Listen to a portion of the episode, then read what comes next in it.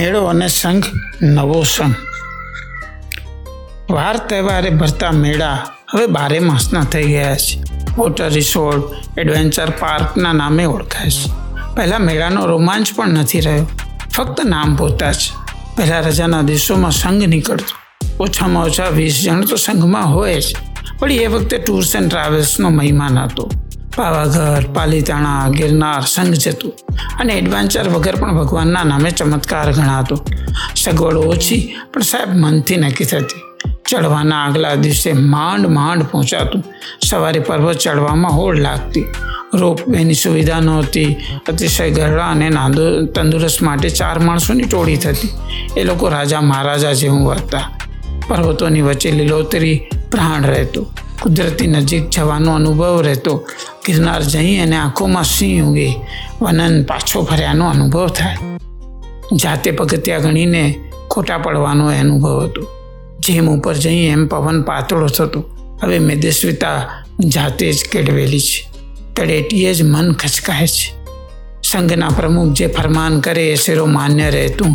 હવે આગલા દિવસે જાતે જ પહોંચાય છે. રસ્તામાં ગાડી બગડ્યાના, ટાયરને પંચર થયાના જાત અનુભવો નોખા હતા. નવી બસમાં વિસિયા રહેતું, જે ખાડાના ઉબડખાબડપણાને કારણે ચેનલોની સ્વાયત્તતા ભોગવતું. જે પિક્ચર ચાલતું હોય એ આપણને આપણને કંટાળો આવે છે એમ સમજી આગળ વધતું. આપણા મનની આટલી કદર કોઈએ નહીં કરી હોય. હવે સાથે જવાનો મહિમા છે, પણ પોતાની આઈડેન્ટિટી સાથે. બસમાં બેસતા શરમ આવે છે. વળી દરેક સંઘ પોતાના વોટ્સએપ ગ્રુપ બનાવે છે. એમાં ખાસ લખવું પડે કે નો ફોરવર્ડ વોટ્સએપ પ્લીઝ. બધાને પોતાનું પ્રભુત્વ સાબિત કરવું છે. એમાં પ્રભુત્વ ક્યાંથી આવે? સંઘમાં સવારે કોણ વહેલા પગથિયે ભરશે એની હોડ લાગતી. હવે કેલ્શિયમ ખૂટે છે. પગ અને પાણી ઘસાઈને જ મજા આવતી. તે હવે રેડીમેડ દોરડાની દિવાલોમાં શણગારીને ક્યાંથી આવવાની? પછી બાળકોને ભૂતકાળ યાદ કરાવવો પડે છે, જેમાં એમને રસ જ નથી હોતો. કુદરત સાથેનું અનુસંધાન પાછું લાવવાના ઘરના પાળેલા કૂતરા કે બિલાડીનું હોઈ શકે છે. વરસાદમાં પણ એસી ચાલુ કરીએ જેને ઊંઘ આવે છે.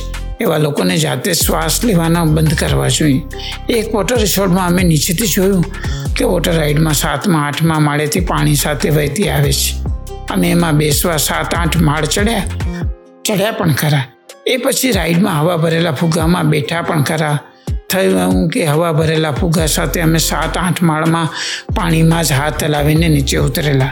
એ વખતે વરસાદની જુવાની યાદ આવી ગઈ, જેની ધાર આપણી ઉપર કાઢતું હતું.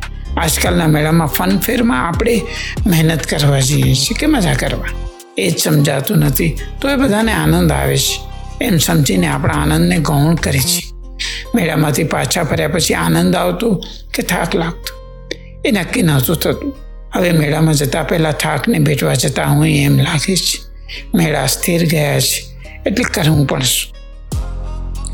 આજે કિલ્લા એ જ હાથે છે ઉગામ્યા, ક્યાં છે પરંતુ છાતી જેને ઘાવ ઝીલ્યા હતા. આ કવિ ઉષ્ણસની રચના હતી.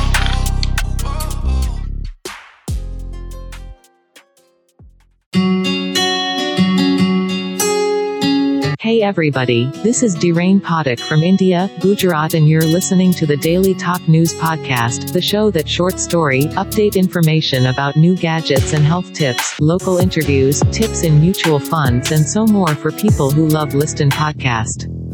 Only on my podcast channel.